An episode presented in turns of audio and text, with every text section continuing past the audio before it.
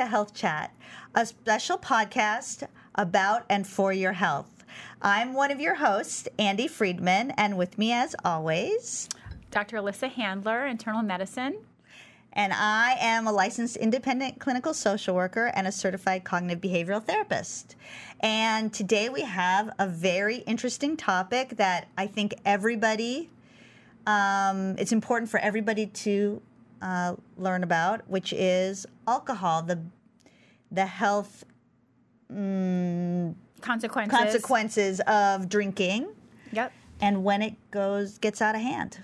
Yeah, so I know we've had how many episodes now? Four episodes. This is our fifth episode. This is our fifth episode, and it seems like there's a theme that I right. like to always bring up my favorite topic, alcohol. That's right. Because That's it right. is relevant to so many disease processes that people aren't aware of what it actually does and how important it really is for your health to actually limit alcohol and the consequences of drinking alcohol. Yep. So we're going to go into more of those details now that we have a whole session mm-hmm. that we're going to delve into these issues I that know. I you love may have, talking about. If you've been listening to our other podcasts, you might be thinking, oh, they keep saying they're going to talk about alcohol at a later date, and today is that date. So. Yes.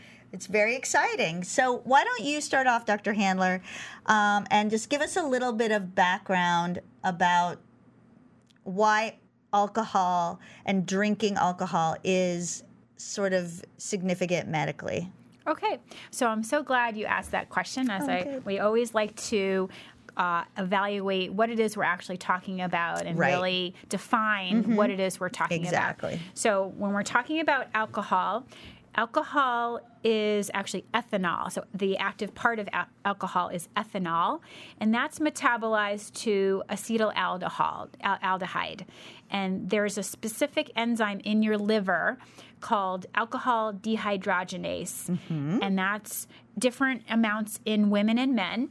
Um, usually men have a lot more of it than women, and so therefore they can actually metabolize alcohol m- more quickly than women, and that kind of gets into that's our important guidelines to know. Of how much people can drink. I see, I see. Because it is, is gender-specific because men actually have more of that enzyme, and actually different races have different uh, levels of that enzyme.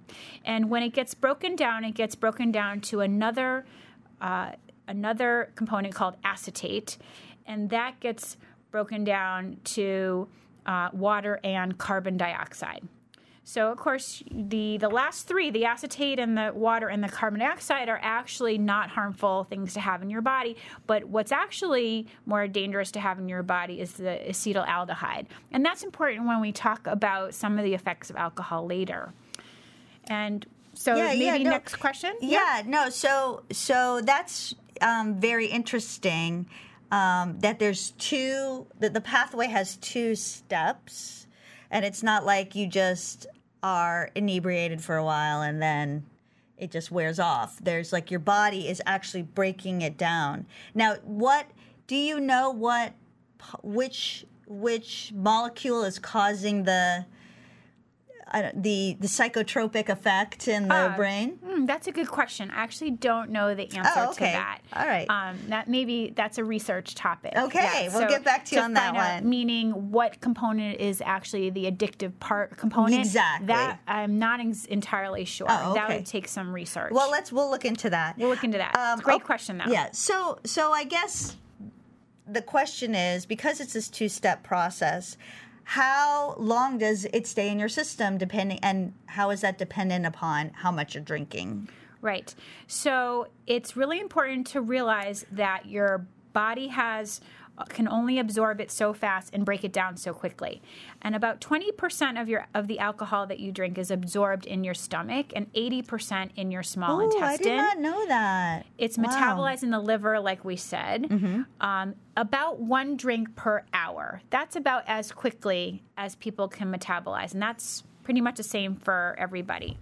Um, hmm. And what we want to know is, what is a drink, right? This always comes up. Right. How much is a drink? And most people really underestimate the size of their drink because most right. people don't actually measure how much they're drinking, right? Unless right. I ask them to do it, or you do this test at home.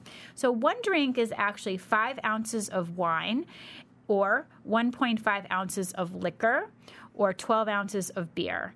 And, and actually, the standard wine glass that most people use is actually one and a half gla- one and a half glasses of wine. Right. If you measure it, it's actually way more than five ounces. It's about eight ounces, and that's actually one and a half um, drinks.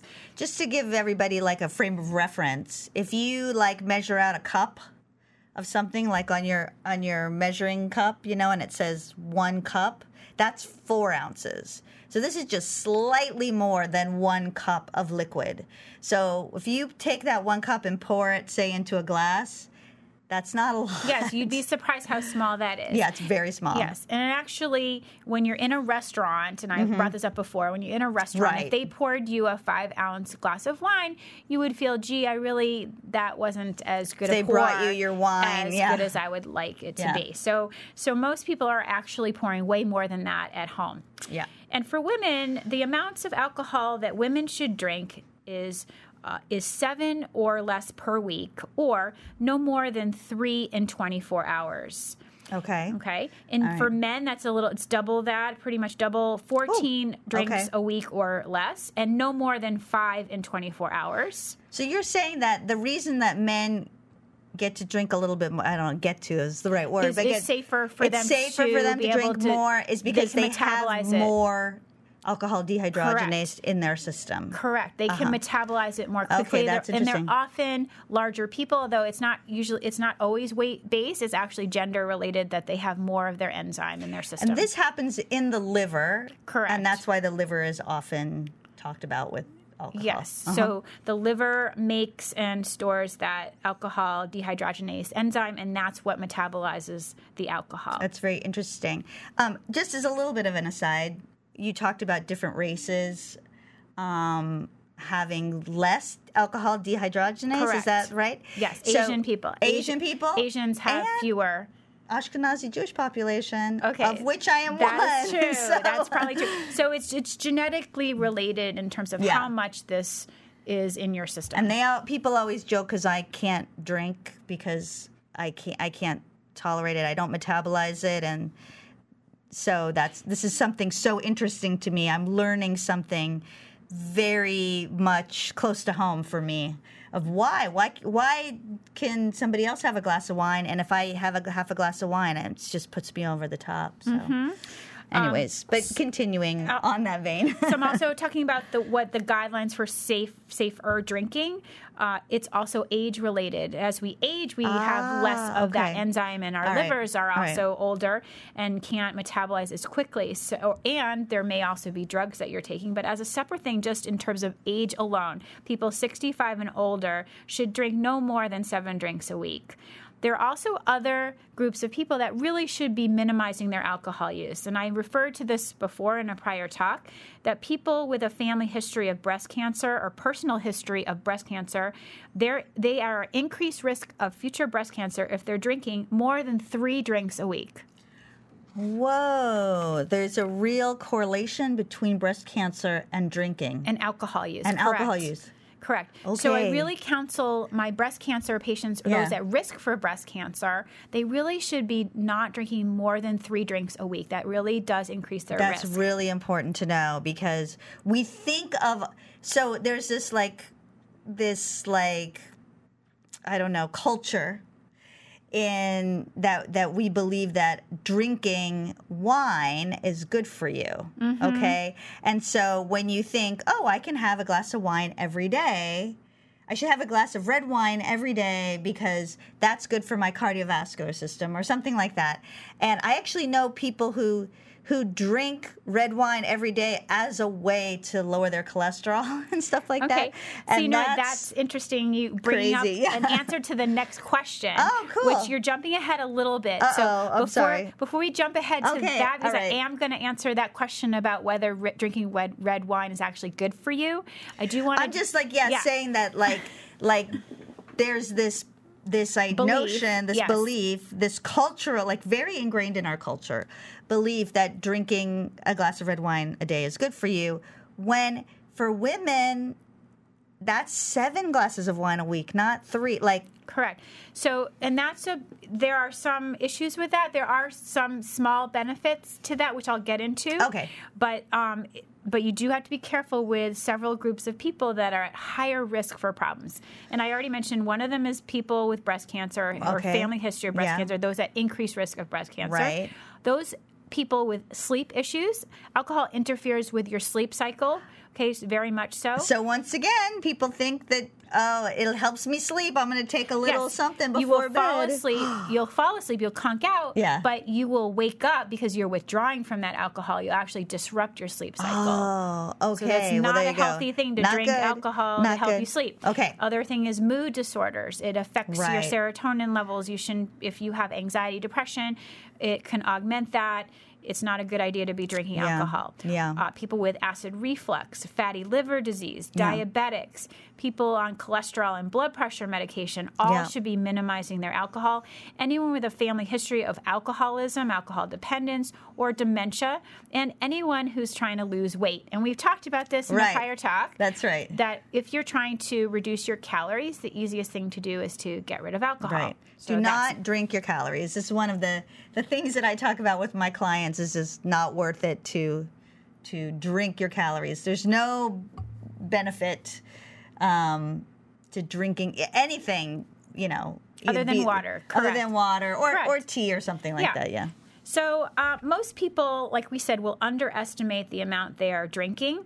There's an alcohol risk screening tool that I wanted to mm-hmm. mention. It's mm-hmm. something that is used uh, for several specialists. I don't personally use it in my office. I just basically ask people how much they're drinking. If they're not sure, I ask them to measure it. There's something yeah. called the AUDIT tool, tool, AUDIT, A U D I T. That's the AUDIT questionnaire. It has ten questions about alcohol use to help predict who is more likely to be abusing alcohol. Basically, also anyone who's drinking more than five drinks on any occasion mm-hmm. meets the guideline for binge drinking disorder, which does have health consequences. Right. So I was curious, Andy, so in your practice, do you use the AUDIT tool? Do you, know, you I, talk to people about alcohol? Yes, I do. And I don't use the AUDIT tool per se, although it is a very good tool. Um, and there are many tools out there that are basically like this AUDIT tool. Um, I once I, I interview people about their drinking and if it seems like a problem. And it's it's also not only what they're drinking, but sort of how they're using alcohol. Um, some people do try to self-medicate with alcohol, and then just like you described just now about mood, how it interferes with mood disorders and how maladaptive that is for clients to try to self-medicate when they'd be better off with a maybe an antidepressant or something Correct. like that. But, um, you know, of course, there's a multitude of reasons why people Uh, may drink and why drinking might get out of hand.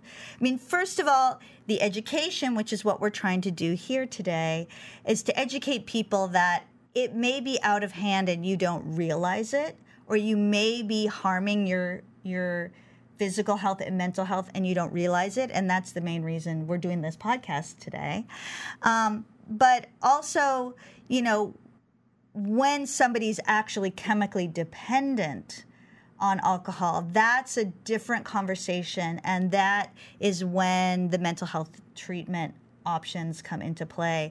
Maybe, you know, um, it could start with just sort of psychotherapy. See, cognitive behavioral therapy is excellent with uh, alcoholism and other substance use disorders, and it may require, depending on the level, um, for uh, inpatient treatment or residential treatment.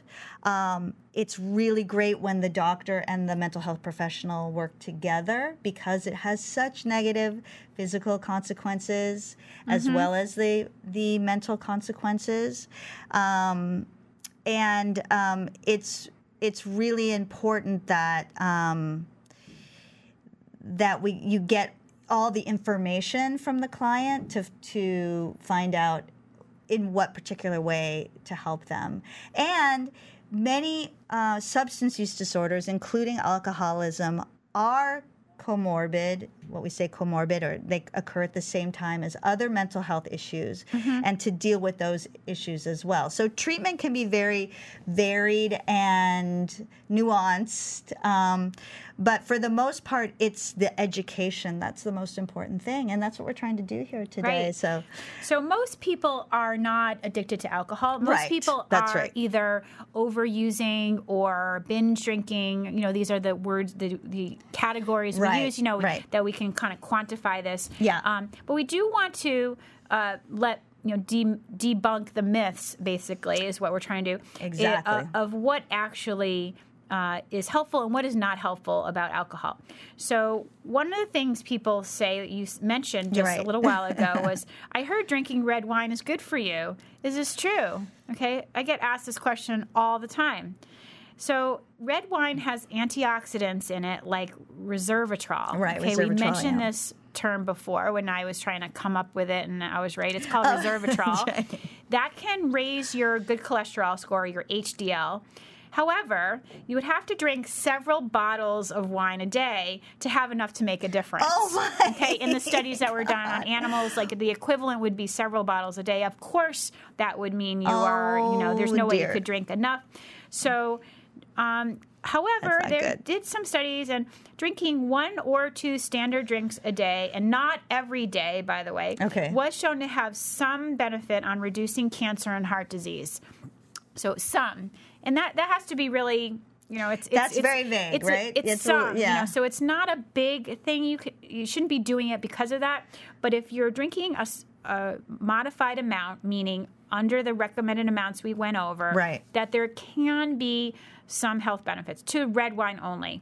So there's other concerns, though, about drinking alcohol. So I never tell people it's a good idea to drink more alcohol. Most, if they're not drinking alcohol, that's totally fine. I wouldn't tell someone to start drinking alcohol for any health benefit.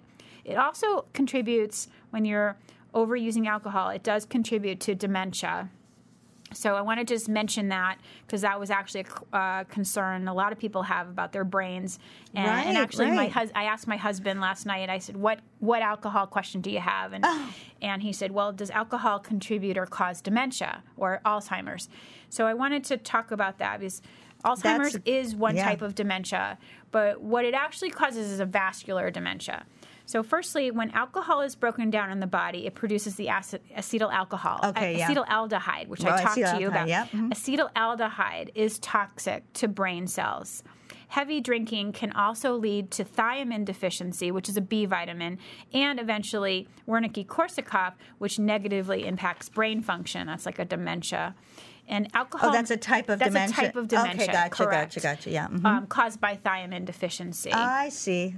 So alcohol misuse is also associated with other factors that can influence brain function, like epilepsy and head injuries. Obviously, you drink too much, you fall, you have seizures. Oh, okay, yeah. Mm-hmm. On top of this, the alcohol consum- consumption also raises the risk of vascular dementia uh, because of its effect on the vascular system as a whole, which I've mentioned before, yeah. because it increases your blood pressure. Right, okay? right, So right, I've mentioned right. that before. Yes. Because what, so it constricts yeah. the... So what it does, well, what it does is mm-hmm. it actually tells your kidneys to hold on to salt. And I talk about this all the time in my hypertensive patients, that every time you drink alcohol, it's telling your kidneys to not let go of salt, and that will raise your blood pressure. Wow. It influences like the, the hormones in the kidney. So it's telling your body, hold on to salt. So why would you want to hold on to salt if I'm trying to treat your blood pressure? Wow. So then I have to start giving them a drug to lower their blood pressure when they're consuming alcohol, which is raising their blood pressure. And I'm like, do you... And it's start, fighting itself. Yeah. yeah. So so it makes sense to say, if you really limit the alcohol, maybe I don't have to give you as many drugs to control your blood pressure if you have high blood pressure already. So that's what we're talking about. Interesting. That's very interesting. And that is that related to why people are so dehydrated? Yeah, so After. so separately. Oh, it's separately. It, so okay. separately, it actually is a diuretic. So those are two oh, separate processes, okay. I believe. So one. So that part, even exacerbates it more, right? Correct. I mean, yeah. Correct. So yeah. There's multiple things that the alcohol does that I don't want to get into all the right. like boring Although, physiology, but but it's exactly correct yeah. that not only does it increase your holding on to salt, it also acts as a direct diuretic, pushes the pushes the water out of your body. So, yes, yeah, so then you're also dehydrated. You're also dehydrated. Correct. I know a lot of people have talked about that, that they have, that they get a hangover when they go to sleep. Because they're dehydrated. Because they're Correct. dehydrated, yeah. So so you do want to drink. So a smart thing to do is when you drink a glass of wine or a, an alcoholic product, you want to drink a glass of water for every glass of wine that you have. Okay. That's so a good guideline. So at least one or yeah. two. Right. So, you know, if some friends are very smart and they'll drink a glass of wine and then they'll drink a glass of water. Right. And maybe right. another glass of water. And that's completely smart right. and because that actually diminishes any effects of the alcohol and, and dilutes it out. It keeps you hydrated. Um, it's slow, you know, and eating food with alcohol, not having an empty stomach will slow oh, down the absorption. Really we talked point. about yeah. the absorption, right? Because that's you want to keep that to a minimum to slow down the absorption. You want to have food in your stomach. So yes, that all was those quite things are important. Fascinating to me that most of the absorption happens in the stomach. Twenty percent, correct? twenty, or, oh, twenty percent. Twenty percent in okay. the stomach, eighty percent in small intestine. You, okay. you want to have food in your stomach. That's why you want to have food in your stomach to, so you, before you drink your alcohol. Very, very yes, smart. Exactly. So that would slow it. Slow, slow it down. down, yeah, because yeah. you don't want to have an immediate toxic effect to your brain. Right. So, you know, it, it's it's interesting. You know, you don't want, you know, we want to go for harm reduction and not just tell people, well, you just cannot drink ever again because that's not realistic. So how do you counsel your patients um, and encourage them to sort of drink responsibly? And, you know, we see that, of course, now on commercials for beer and stuff like that. So please drink responsibly. And what does that mean? You know, what does that mean? That's one of the reasons we're educating everybody today. But, you know, what would you say the guidelines were? How, what would be a rule of thumb? Well, it's just what we talked about is really paying attention to how much you are drinking, how you are drinking, mm-hmm. this the environment that you're drinking. That's right. right? Yeah, yeah, There's yeah. so many factors, right? But to quantify, to start by paying attention, being mindful, just like eating. Yes, it right? is. Exactly. It's, we talked about mindful eating. Exactly. We're now talking about mindful drinking. Yes. And And and the thing is that in our society, American society really normalizes this yes. binge drinking behavior. Yes. It makes yes. it normal. Yes. And people say, well, all my friends drink way more than I do. Right. Well, well then they definitely have problems. I'm, I'm not their doctor. I'm right. your doctor. Right. I'm giving you the best advice. And I really have to counsel people about this because it's so pervasive and it, it's made to feel like it's a normal part of our lives, yeah, and it's not normal, and it yeah, has definite health. It's it's not normal. We quantified. We have evidence. We have tools we use to quantify things. All the st- there's evidence-based studies yes. that come up with these guidelines. I'm not making up these guidelines. These right. are evidence-based guidelines that I'm following. Right. That I'm not making up. I'm not judging anybody. It, I'm just telling you the what key. the data yeah. is. Yeah, yeah. And people can make their own decisions. That's We're all correct. adults, hopefully, that I'm counseling, and. It's very important, again, to, to know what you're eating, what you're drinking.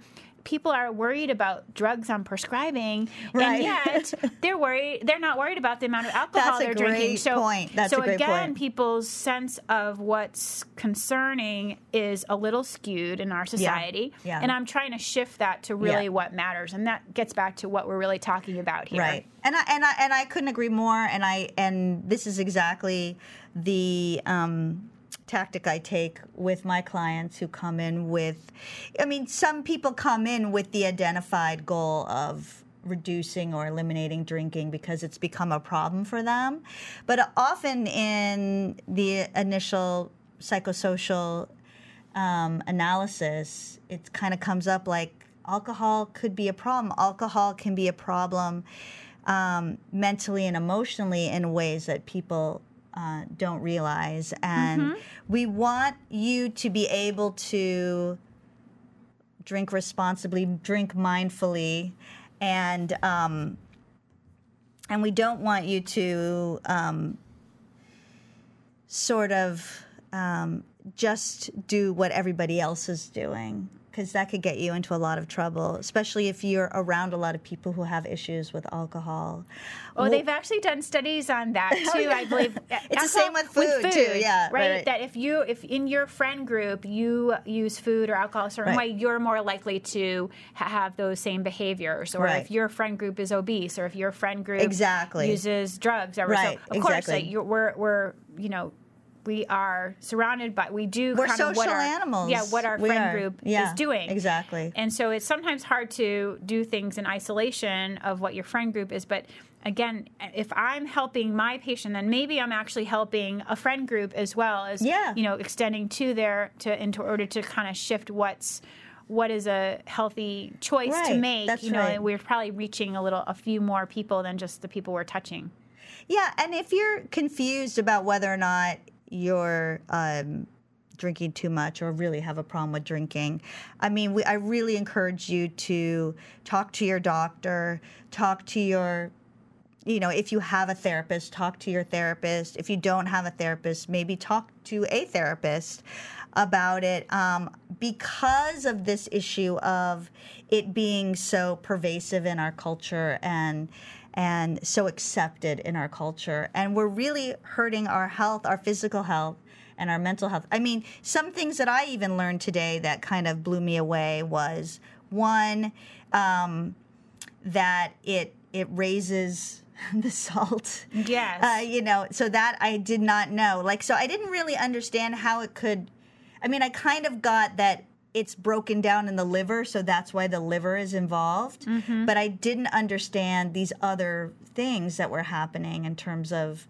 you know, uh, raising the blood pressure, raising the salt level, um, you know, how many drinks is safe for, you know, how it's correlated with breast cancer. Mm. I think that was mm-hmm. a big shock to me. I'm not a drinker really for the reasons I mentioned before, but I always kind of wished I could have a glass of wine with dinner, you know, every night. And now I'm realizing, well, lucky me, I, I couldn't do that. And so mm-hmm. that's, you know. Yeah. So you mean you were listening to your body. Right. I listened to my body. Right. You know, and you know how you feel when you do something. Right. You're making a choice because that's of how correct. Some people are ignoring that. Right. That signal of doing things that they're somehow blocking out that right. choice that even despite that's an addiction problem when you're making a choice over and over again right. because you even can't even when physically yeah. make yeah. a different choice. So that's you know right. so I mean there's there's also there's a difference. The other thing I want to say from a, a mental health perspective ab about addiction and particularly alcohol dependence is that if you are alcohol dependent, it's very important that you get medical attention when you're withdrawing because it's maybe one of the most dangerous withdrawals. That's correct. Yeah, and it should be done in the hospital setting. It should setting. be done in a hospital setting. So if you're hearing this and you're wanting to make a change, uh, cold turkey is not the way to go with um Yeah. So if you're drinking... Detoxing from alcohol. Yeah, yeah. Let's say if you're a lady and you're drinking more than three drinks every day, that clearly yes. is a dependence issue yeah. and your brain is dependent on a certain amount and you can definitely have a severe life-threatening withdrawal if you just stop uh, one hundred percent. Exactly. So definitely seek, you know, ask the counseling of your physician or your mental health provider in terms of what's the safest way to, yes. to eliminate alcohol. When... we weren't spending that time really talking about people right. with addiction. Right. I was focusing more on the people that are right. overusing alcohol, which is more pervasive in our society, and, and that is what I deal with every day. It's on almost a daily everybody basis. is overusing yeah. alcohol. Yep, and really. I and I do say that everyone's drinking too much alcohol. Yeah. When people say I, I don't think I was drinking that much, I'm like everyone's drinking too much alcohol. Yeah, so, yeah. That's just how it is. It's my job to get just us give to you a the facts he healthier and, place. Yeah, and right. I say I really need to talk about this because it is very very important, and that's why we're spending a whole twenty minute discussion right now. Yeah. about it. Yeah, yeah, yeah. Yeah. Um, well, I, I think this is great. Um, I think even I learned a bunch of things today, you know, even as a as a seasoned psychotherapist, I learned a lot about the physical consequences of drinking alcohol that I didn't know. So thank you, Doctor Handler. And I'm Handler. not a personal expert on everything. I'm just really presenting the basics of what I go over every day in my practice, and I'm sure there's other experts that we could bring in and even talk to them yeah, about maybe addiction. We should, we should think about doing that yeah. for a for a future session, because I think I think one thing that this this podcast has brought up for us today is that it's a pretty interesting topic, and like you said, almost everyone who drinks alcohol is drinking too much. And, um, you know, getting the word out about it and what the health consequences are, both mental health and physical health consequences are, is so, so important. So um, thank you. Great. Thank you and for I that. And I think we talked about inviting guest speakers to our yes. health chat. Yes. And I believe uh, we're hoping to have a guest on, on our, one of our future talks, maybe about migraines. So stay uh, th- tuned stay for, tuned for, for that. migraines. We're going to hopefully have a guest speaker, special guest. That is guest. so exciting. That is yep. so exciting, and that's taking the Health Chat podcast to a different level, which yes. I'm really excited about. So stay tuned for that. Once again, please look for us on Facebook. Um, it is the Health Chat podcast page on Facebook. Leave your questions for us. If you have questions about Uh, migraines or other sort of neurological symptoms, please leave us a question. We will be happy to answer it right here on this podcast, and let us know if you want us to use your name or not. Um, so I'm really looking forward to that. I do want to, we haven't had a, um, a full vaccine talk, which we may do at some later date, um, but I wanted to share something about vaccines real quick, if I may. And that is, I recent, recently got boosted for the M M R um, vaccine, which is the measles, mumps, rubella. I was not immune to measles. And now there is a measles outbreak in Massachusetts. And the reason that I wasn't immune was I wasn't allowed to be boosted in my twenties um, for the measles vaccine because I'm allergic to eggs. We talked about that on the flu vaccine show. And so um, I went and got another measles shot and I boosted. I had no effects at all. I didn't even have a sore arm Perfect. afterwards. Perfect. Um, and but just so people know that if you were vaccinated in the sixties and you did not get boosted, you are likely not immune to the measles. And so I would ask your doctor about that. Yes, and that's that's probably true. Most people have been vaccinated, um, but anyone in question, we are just checking their titers. That's right. Or it's not a big deal to get a booster. Right. It's, it it's was not totally a big not a big deal. It was yeah. a major not big deal. Yeah. And now that we didn't have to worry about it because we thought measles was basically gone, and it's not, so I went out and got a vaccine. So I just wanted to share that with the audience. Yes.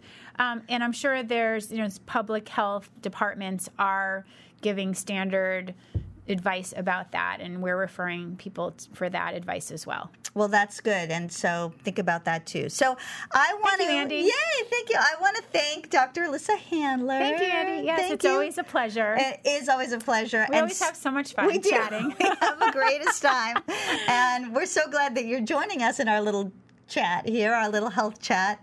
So I would like to thank everybody for joining us um, for Health Chat. Once again, I'm Andy Friedman, licensed independent clinical social worker. And Doctor Alyssa Handler, M D, board certified in internal medicine. Thanks for joining us.